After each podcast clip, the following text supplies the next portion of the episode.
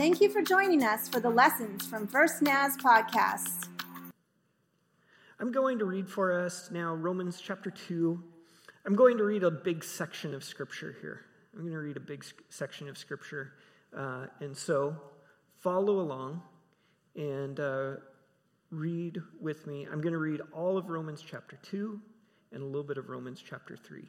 And so follow along if we, you will. You may think you can condemn such people, but you are just as bad, and you have no excuse.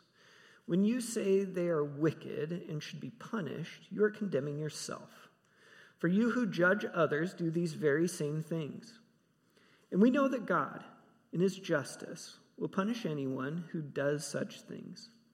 Since you judge others for doing these things, why do you think you can avoid God's judgment when you do the same thing? Don't you see how wonderfully kind, tolerant, and patient God is with you? Does this mean nothing to you? Can't you see that his kindness is intended to turn you from your sin? Now, verse 5. But because you are stubborn and refuse to turn from your sin, you are strong, storing up terrible punishment for yourself. For the day of anger is coming, when God's righteous judgment will be revealed. He will judge everyone according to what they have done. He will give eternal life to those who keep doing good, seeking after the glory and honor and immortality that God offers. But he will pour out his anger and wrath on those who live for themselves, who refuse to obey the truth, instead, live lives of wickedness. They, are, they will be in trouble and calamity for everyone who keeps on doing what is evil, for the Jew first and also for the Gentile. But there will be glory and honor and peace from God for all who do good, for the Jew first and also for the Gentile. For God does not show favoritism.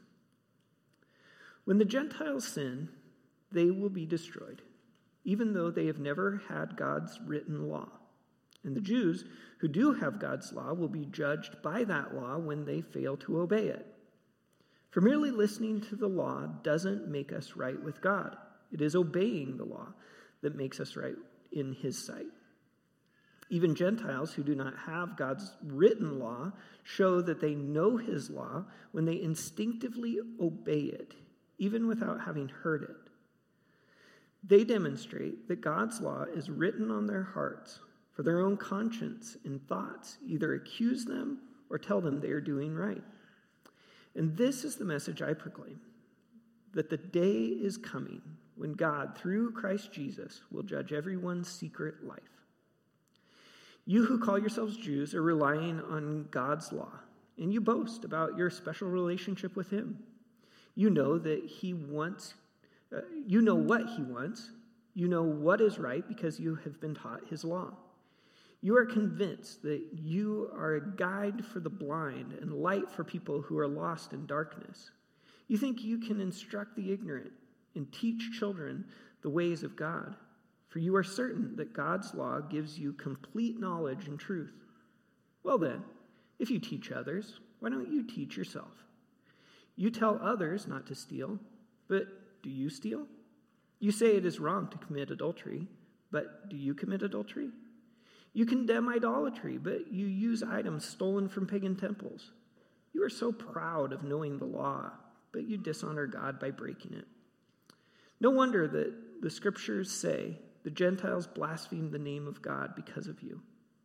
The Jewish ceremony of circumcision was value only if you obey God's law. But if you don't obey God's law, you are no better off than an uncircumcised Gentile. And if the Gentiles who obey God's law won't declare, won't, uh, sorry, and if the Gentiles obey God's law, won't God declare them to be his own people? In fact, uncircumcised Gentiles who keep God's law will condemn you Jews who are circumcised and possess God's law but don't obey it. For you are not a true Jew just because you were born of Jewish parents and because you have gone through the ceremony of circumcision. No, a true Jew is one whose heart is right with God. And true circumcision is not merely obeying the letter of the law, rather, it is a change of heart produced by God's Spirit. And the person with the changed heart seeks praise from God, not from people. Now, beginning in chapter 3, then what's the advantage of being a Jew? Is there any value in the ceremony of circumcision?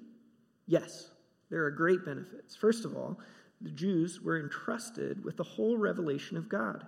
True, some of them were unfaithful, but just because they were unfaithful, does that mean God will be unfaithful? Of course not. Even if everyone else is a liar, God is true. As the scriptures say about him, you will be proved right in what you say, and you will win your case in court. But some might say our sinfulness serves a good purpose, for it helps people see how righteous God is.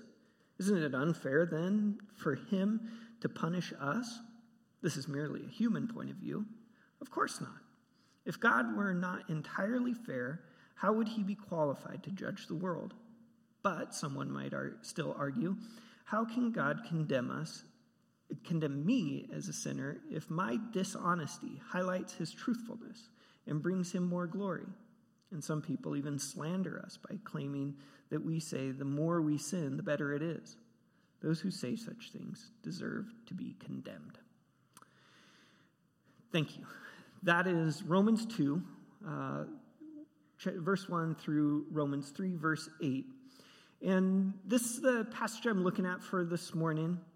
Uh, it's an interesting passage. I, I wonder if you, uh, if you can relate. Uh, do you ever talk to yourself? Oh, good. I'm glad I'm not the only one. I like to tell my family I am my own favorite company. Uh, I went. I drove down to McCall for a friend's wedding this week. Alyssa says, "Aren't you going to be bored?" No, I have my favorite company with me. Uh, I like to tell my daughters that sometimes I just need intelligent conversation, and they they don't appreciate that for some reason. So, throughout this passage, Paul, Paul is writing as if he is having a conversation with someone. And he, he actually talks to someone. He's in the first few verses of chapter 2, he's talking to someone. He calls him you. He says, You, you say, uh, you believe this, you, you act this way. And, and so Paul, Paul is using here um, this, this idea of, of a, a somebody that he is talking to.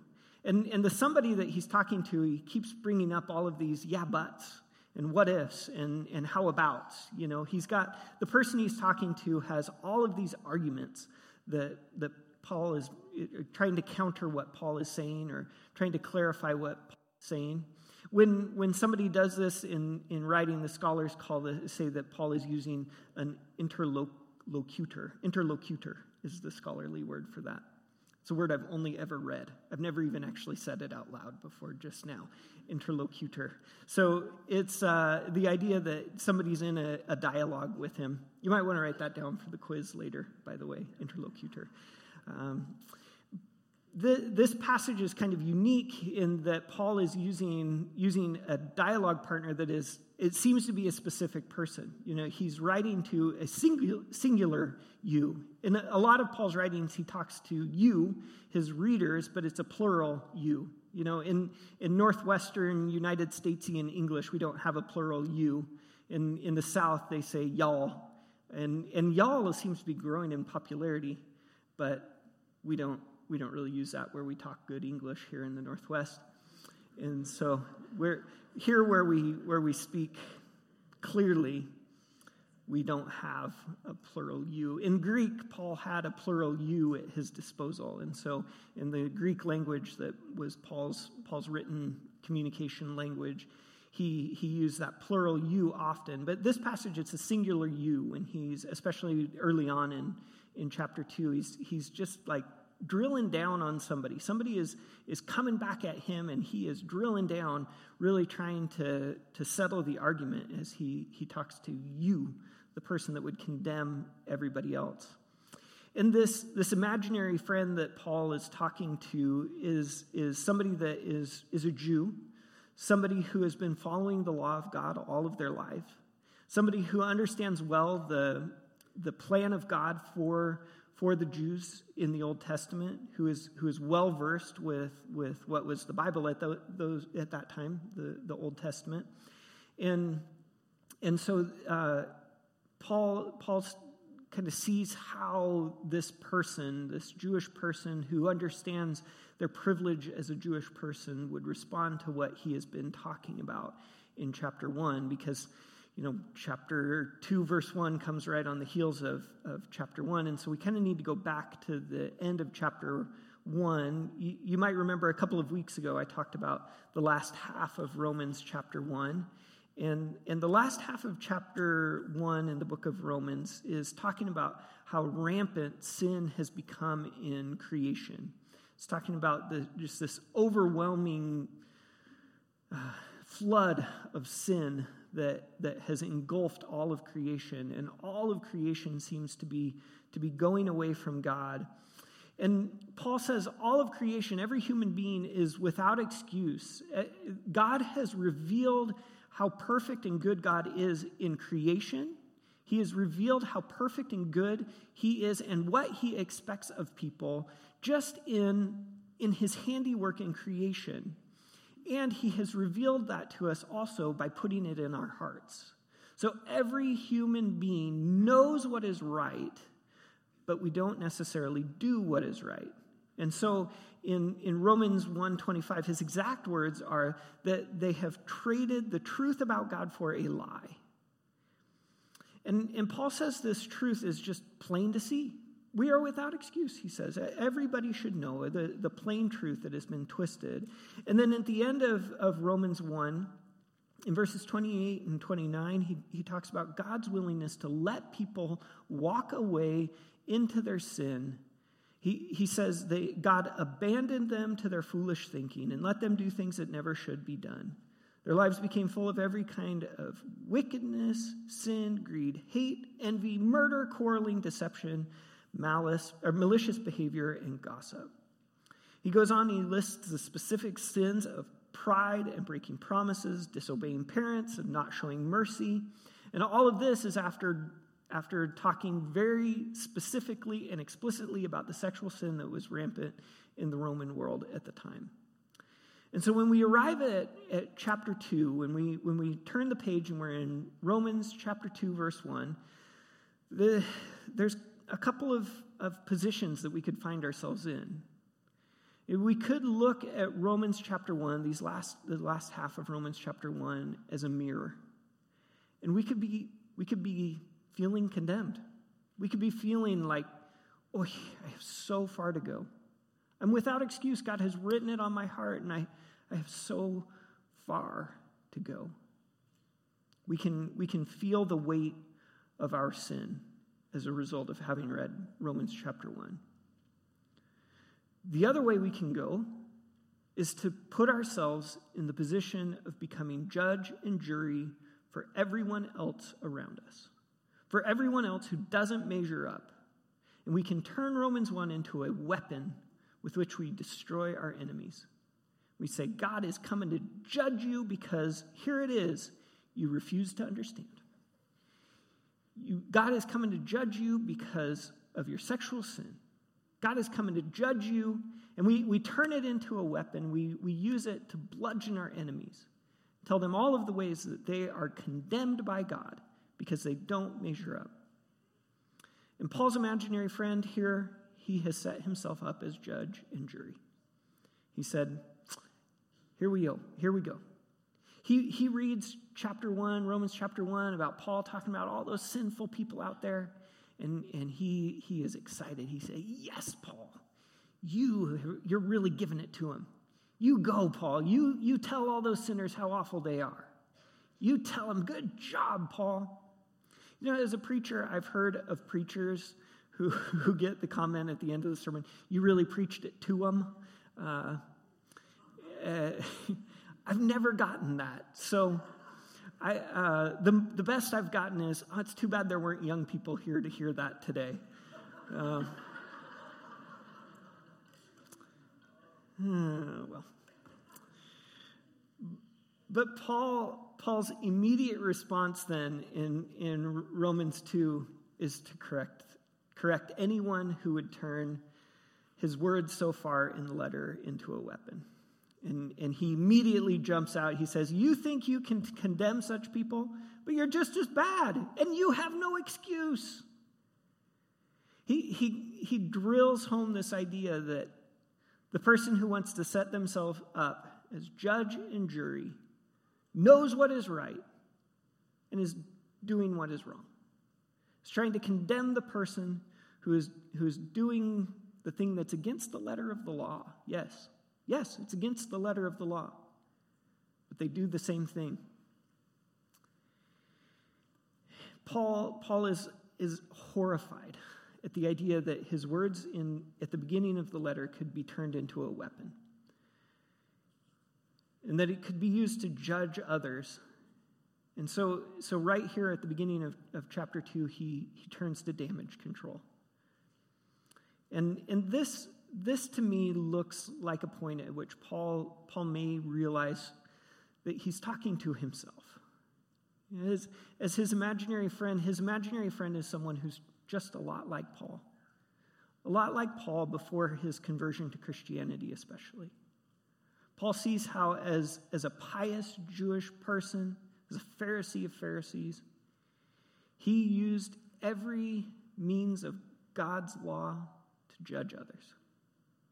And, and here Paul is, is speaking oh, kind of to himself.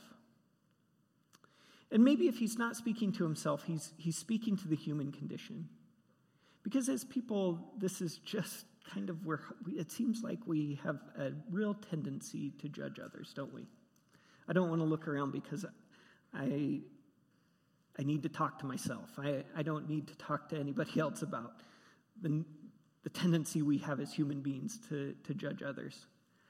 Uh, as, as people, when, when we hear a list of all of the ways that we can, we can dishonor God and we, all of the ways that, that we can sin, all the ways that we can act wrong, you know, they're backstabbers and haters of God and insolent and proud and boastful. As, as we think of all of those, human nature does not usually make us think of ourselves first when we hear a list of all of the ways that, that people can dishonor God. Human nature tends to make us think about all of those other people that we would like to judge. And, and we think about, you know, how, how awful they are.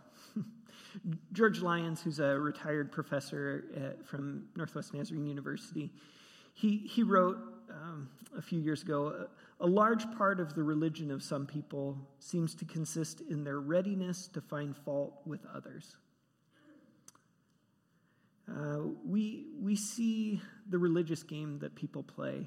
Oh, sometimes we play it ourselves of uh, well, at least I'm not as bad as, right? And, and name what it is. At least I don't do this, you know? I may, I may gossip every once in a while, but everything I say is true, right? Uh, we, we make our religion inaccessible for people who aren't just like us. Um, sometimes we, we crouch the language that we use as concern for a poor lost soul, you know? Ah, I've really been praying for Nancy. I heard she's back to the knitting circle where she's gossiping again. Really praying for her soul. You pray with me for Nancy. Or, or more insidious and, and more frequent is, is the way that we talk about the class of people who acts in that way. You know, some people, all they do in this world, they, they just live to go to knitting circles and gossip. They just spend all of their lives doing that, that awful thing that we would never do.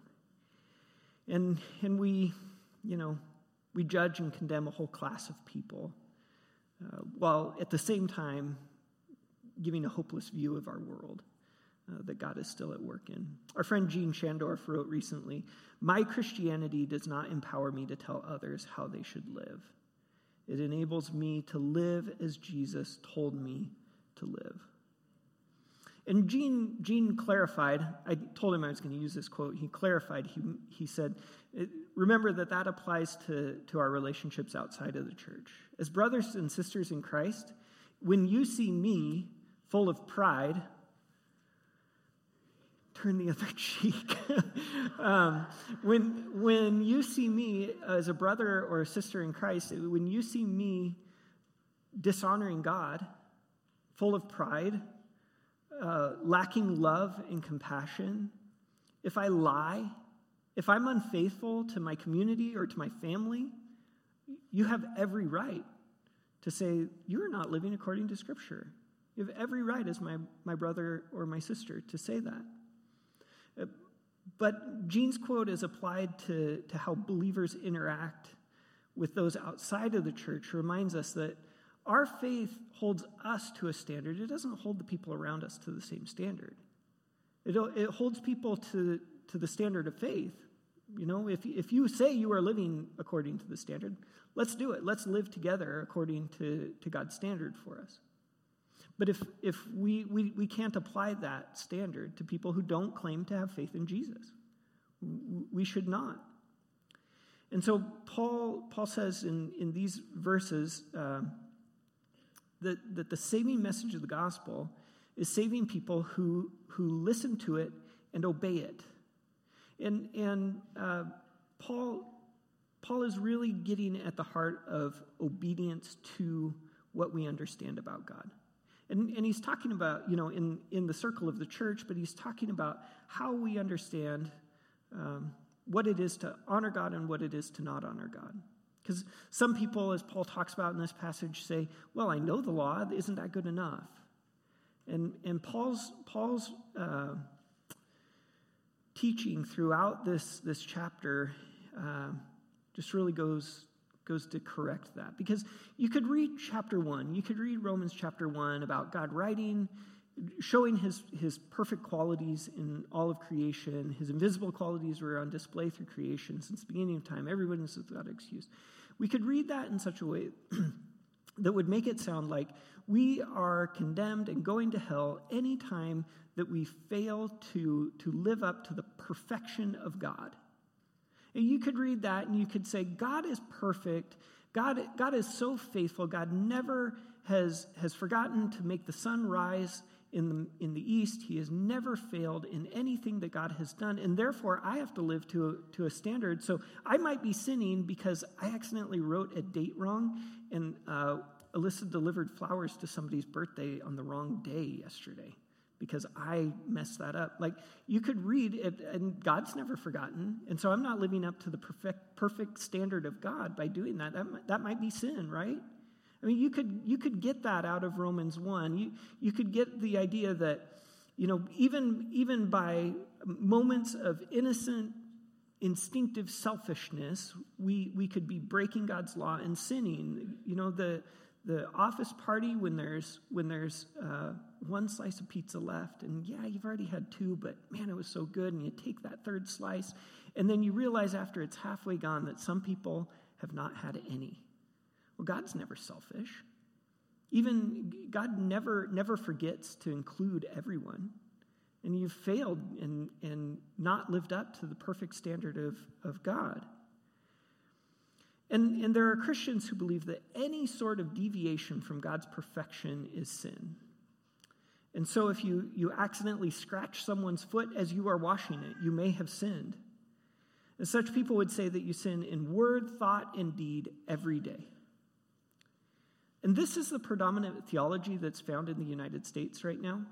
Uh, the, the majority of Christian books that are published are published from, from this perspective that we sin in word, thought, and deed every day. Um, and and they, offer, they offer no hope of overcoming sin, saying that our only hope is in the mercy of God.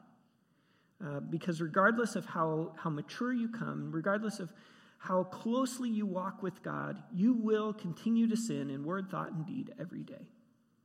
Now, in the Church of the Nazarene, I'd, I'd like to say we get it right about sin. I think, we, I think we have a better perspective on what it is to sin and to miss the mark.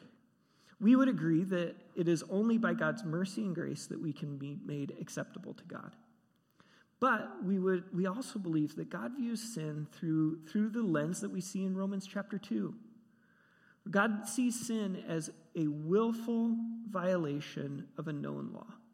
God says you need to know what you are doing and not do it, or know that you shouldn't be doing it and do it. in order for it to be sin. And Paul talks over and over in this passage about what, what condemns us, what, what sends us off on the right on the wrong path.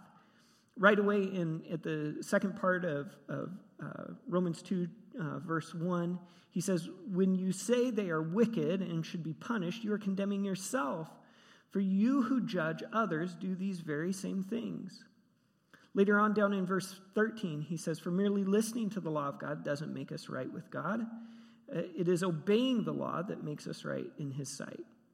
It, the opposite then is true, right? The, not every time you, can you read things opposite and they stay true, but I, I think this is one of those cases where knowing and not obeying is, what Paul is saying, uh, or knowing and obeying makes us right. I think Paul would also say knowing and not obeying condemns us. In, in moving forward in verses 14 and 15, Paul talks about the fact that people who have never heard the law of God do right by instinct, as if it is written on their hearts. And he says at the very end of verse 15 there, that their conscience and thoughts either accuse them or tell them they are doing right.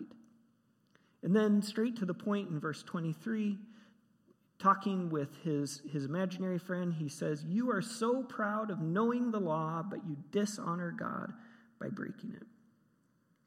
Paul shows that the expectation of those who, who would honor God is to know and obey the law, to do what is, what is, what is right. It's not necessarily to, to obtain the perfect level of holiness of God. It is not that we would never forget an important date. God does not perfect us and take away our, our forgetfulness. God does not perfect us and take away all of our selfishness. we continue to have to walk with Him for Him to purify us. But Paul's expectation of those who would honor God would be that they would simply do what they know they ought to do and not do what they know they ought not. And our responsibility is, is to know what God expects of us. And so, as believers, we study the Word so that we can know what God expects of us and, and then to do what God expects. This, is, this puts God in a pretty reasonable light. I don't think God does this just because it's reasonable. I think God does it because it's just. Because just parenting, like being, being just as parents, being, being fair as parents, means that we don't have expectations for our kids or we don't punish our kids for expectations that we didn't communicate. We, uh, we don't say, well, we're taking away this privilege because, because you didn't do the thing that you didn't know you were supposed to do, right? And uh, let me think of an example of this. Got to be careful, right? If, if, you, uh, if you don't express the expectation is unpacked backpacks and lunchboxes put away after school, you can't punish kids for, for not putting away lunchboxes after school, right? And this works in, in at work too, right? Like a, a fair and good employer lets the expectations be known. And when an expectation isn't met, if, if it wasn't communicated, well, then the fair employer says, I'm sorry, I didn't communicate that that was an expectation. And, and, God is, is the same way. God doesn't expect us to do what we don't know. God doesn't expect us, there's no, there's no hidden answer on the final exam with God. There's no secret knowledge that we, we need to know and, and have to find before we meet God. There's simply obedience to what we know we ought to be doing. God expects us to do what we know. And so that's why we say in, in the Church of the Nazarene that sin is willfully violating a known law of God. Now, talking about, about what is necessary and what God expects from us, Paul, Paul turns the, the page and, well, he, he mixes in here a lot of ideas about what happens to people when they don't fulfill God's expectations for them. He talks about a lot about condemnation and judgment, doesn't he? There's a lot in this passage about condemnation and judgment, about how, how his imaginary friend really wants God to just come down so hard on all those sinners. You want God to condemn them. You condemn them yourselves. And, and Paul is, uh, is reflecting how his imaginary friend is, is just feeling so superior. He's got the Old Testament law hidden in his heart. He knows all of the things that, all of the ways that people are sinning, and, and uh, he look, he's looking down his nose at everyone below him. And by putting these thoughts in the mind of his imaginary friend, Paul is, is really setting up uh, his imaginary friend as just sort of the classic self righteous religious person. And, and Paul, again, I, I really think Paul is probably thinking about himself, the, the way that he was before he met Christ. Uh, as, as Pharisee of Pharisees, looking down his nose at everyone who doesn't observe the law to the extent he does. But he, he talks to, the, to this person who believes that his righteousness can, can be proven also not only by obeying the very letter of the law, but also by his, his belonging to the Jews. And he belongs specifically to, to this group, the in group, the group that is going to make it, the group that is going to avoid condemnation in God's judgment. And, and he talks specifically about how the practice of circumcision made the Jews the group they were. Uh, he, he talks about circumcision as being the proof that someone was in, that someone was obeying the law, someone was right, and, and that they, they were sure to not receive God's judgment because of circumcision. And circumcision goes back beyond the law, really. It goes, it goes back in, to, the, to the earliest collective memory of God's people, back to, to Abraham, who was the first of the patriarchs to, to receive circumcision and, and make sure that his sons and grandsons were circumcised. And Paul observes that the, the Jews really considered their belonging because of their circumcision as the, the sign, the evidence that, that they were acceptable by God. And, and so in, in Romans uh, 3 1, though, he, he asks the question like, uh, this, he, he, he's been trying to get people away from the idea of understanding circumcision as the way that somebody can know they won't be condemned by God. And so, and so Paul's dialogue partner, Paul's, Paul's imaginary friend, he asks the question Isn't anybody safe from judgment? Is there, is there no group that is safe because they belong to the club and they know the secret handshake and, and they've received all of the, the appropriate religious rites. The question in, in 3 1, verse, chapter 3, verse 1 is then what's the advantage of being a Jew? Is there any value in the ceremony of circumcision? And Paul answers immediately in verse 2 yes, yes, there are great benefits. First of all, the Jews were entrusted with the whole revelation of God. And from here, Paul Paul then like takes a step back and he says, "Yeah, not all the Jews have done it perfectly. It's not it's not always been, you know, perfect following of the law. Some even even said it's good that we should sin so that God would be shown just." And Paul isn't too impressed by any of this logic, if you can imagine. God, God, God doesn't need, God's goodness doesn't need a contrast to show how good it is, right? Truth doesn't need a lie to show that truth is truth. Um, God's justice doesn't need injustice to show that it is just. Love doesn't need hate in order to show that it is beautiful in love. And, and as I read this passage this week, I, I couldn't help but think the, of, of us as believers as, as looking into, into this conversation that Paul's having with somebody who has been so intent on making themselves righteous by the law I couldn't, couldn't help but start to wonder if, if, as the years have gone by, as the church has, has looked at God's law written on people's hearts, and then the church has become the group that is the in group, right? As, as the church has become the people who, who we have received the full revelation of God. I mean, really, we, we, we have received the full revelation of God. We have Jesus. We have the full revelation. Um, I couldn't help but begin to read us into the shoes of, of Paul's imaginary friend. And I, I couldn't begin to, to help as I read and reread this passage every, every time it said Jew, replace it with Christian. and when it talked about circumcision, replacing it with baptism. Uh, because when Paul talks about circumcision as the sign of, of admission into the group that, that people equate with their salvation, I, I couldn't, you know. One of the ways that cr- the Christian culture has twisted the idea of baptism is, is by saying, that's all it takes. If you're baptized, you're good, right? And, and uh, even in the Old Testament, the prophets talked about how circumcision was useless if it didn't work its way down into your heart. And, and so I think the, Paul would say to us baptism is, is worthless if it doesn't work our way into our hearts. Uh, we, we say when we talk about baptism that it is an outward expression of an inward reality. And while baptism is our initiation, right? Well, we might raise the question then what's the advantage of being baptized? What's the advantage of being, being a Christian? And Paul answers there is every advantage. There's every advantage because within the church we have received the full revelation of God.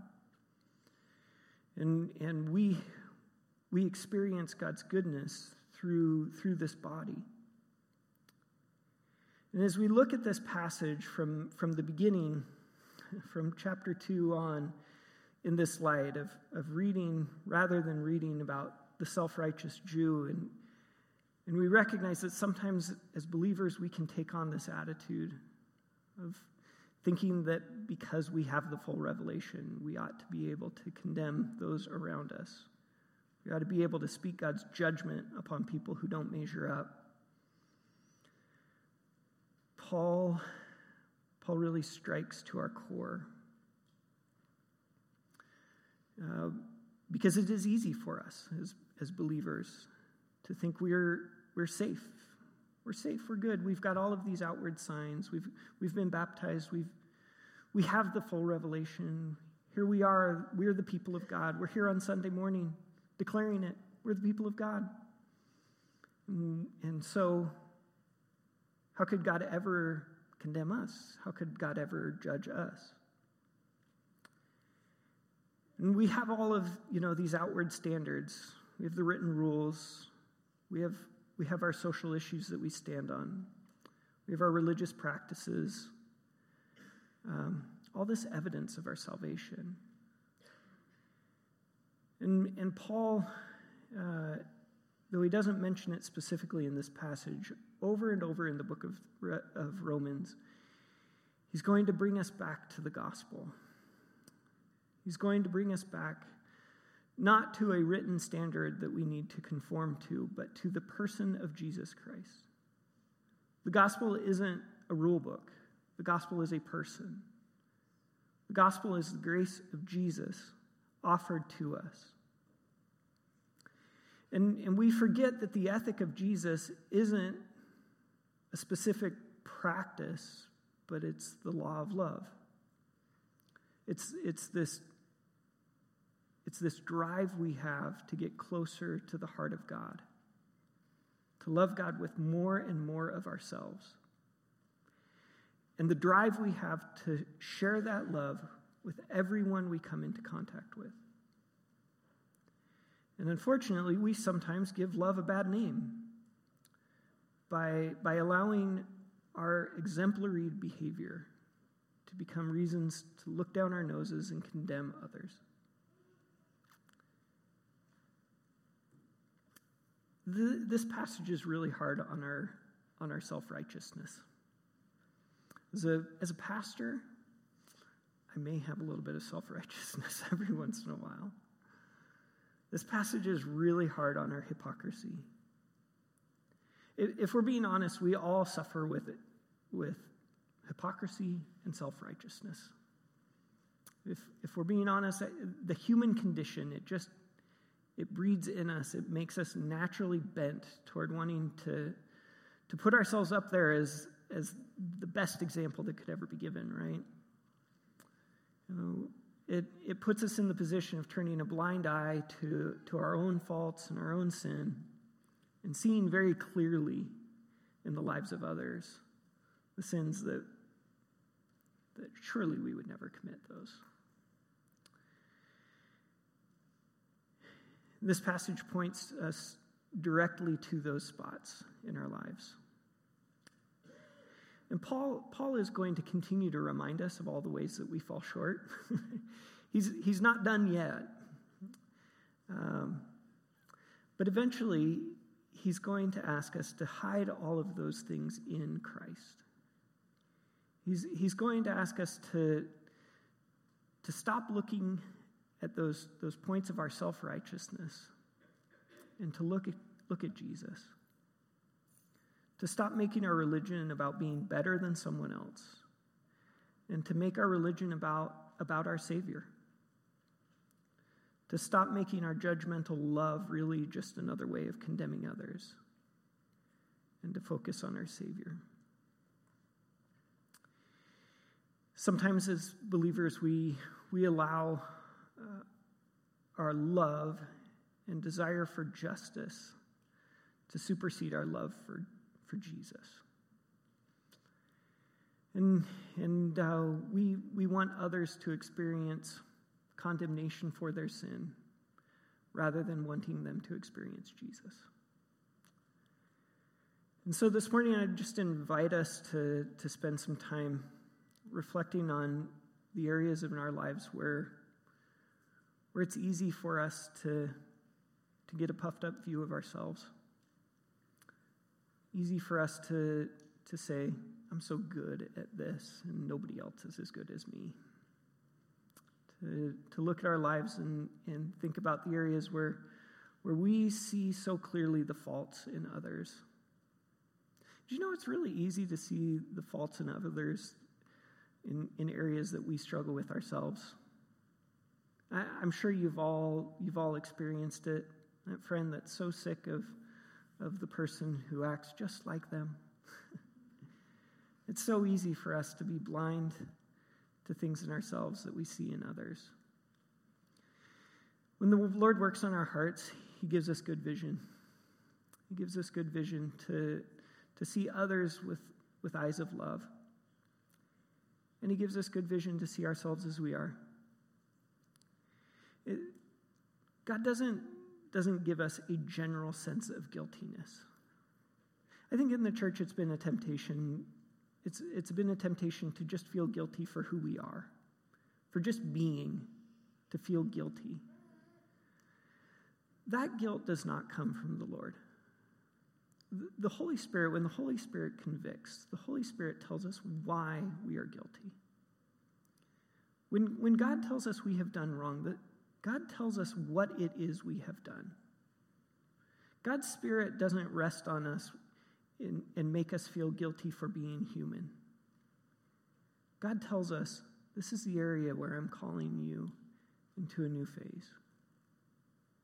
When God speaks to us, we know what we need to do. And so God's, God's not, you know, I, the worry of this message is that people who have sat in church all their lives would begin to just feel guilty for being who they are. I'd ask you to just have God tell you where it is, where your blind spots are. If He doesn't reveal anything, praise Him and wait. wait because the Lord will, will always eventually give us those areas where He's calling us to grow. Don't walk out of here just feeling guilty to, to feel guilty. Walk out of here knowing where the Lord is working on you today. Will you stand with me and let me pray for you? The altar is open if you'd like to, to lay anything before Him.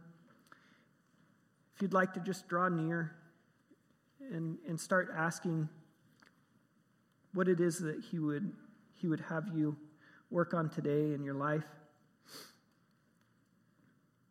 Let's pray. Our Heavenly Father, we thank you for your presence that's with us. As we breathe in, we're reminded that you have never abandoned us, that our very breath is a gift from you, that you are close. Your presence, your intimacy with us, Lord, gives you an amazing perspective on our lives. You see the areas, Lord, where we struggle with them, and because we struggle with them, they, they annoy us and the people that we see those, those faults in. And we ask, Lord, that you would speak to us and show us our hypocrisy. You see us, Lord, so well. You know our innermost thoughts. You know where we are quick to condemn others for doing the very things that we ourselves do.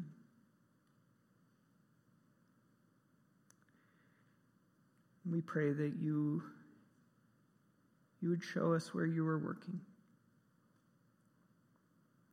We pray that you would help us, Lord, to respond to you and to your mercy.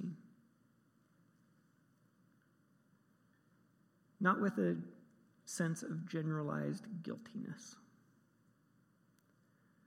but with a sense that you have areas in our lives that you're still working on.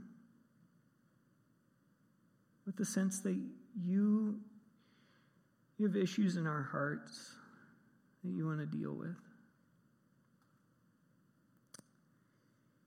You are preparing us, Lord, for eternity in your presence, where no darkness will be tolerated. And so, God, we give you permission to light up those dark corners in our hearts, those grudges that we hold on to,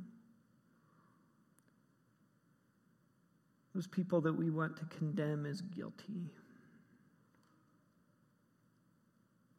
We allow your light to shine and purify us.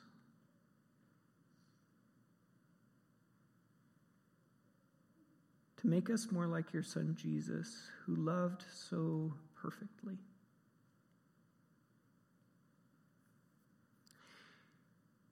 Help us, Lord, to be a friend of sinners like Jesus. To be so quick to show mercy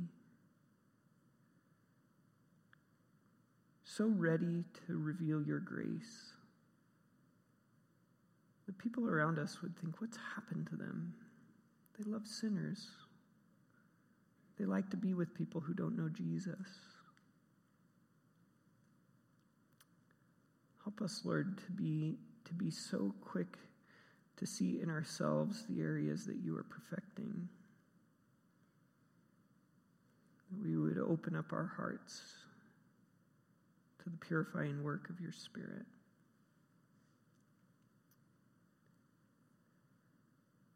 Thank you, God, for the work you're doing in this place right now.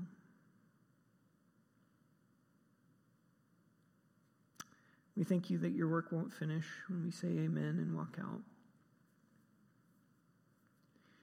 You'll continue to work on us through this week and call us to be more like Jesus. I pray for my brothers and sisters who, who, because of their faithfulness to you and desire to be faithful to you, have struggled with just feeling guilty for who they are. I pray, Lord, that you would give them freedom to know your mercy, to know that you love them. And I pray, Lord, that you would continue to point out those areas that each of us can be perfected and made more like Jesus. Thank you, God. You're so good. We pray in Jesus' name. Amen. God bless you. God bless you. Go into his presence this week. You're dismissed.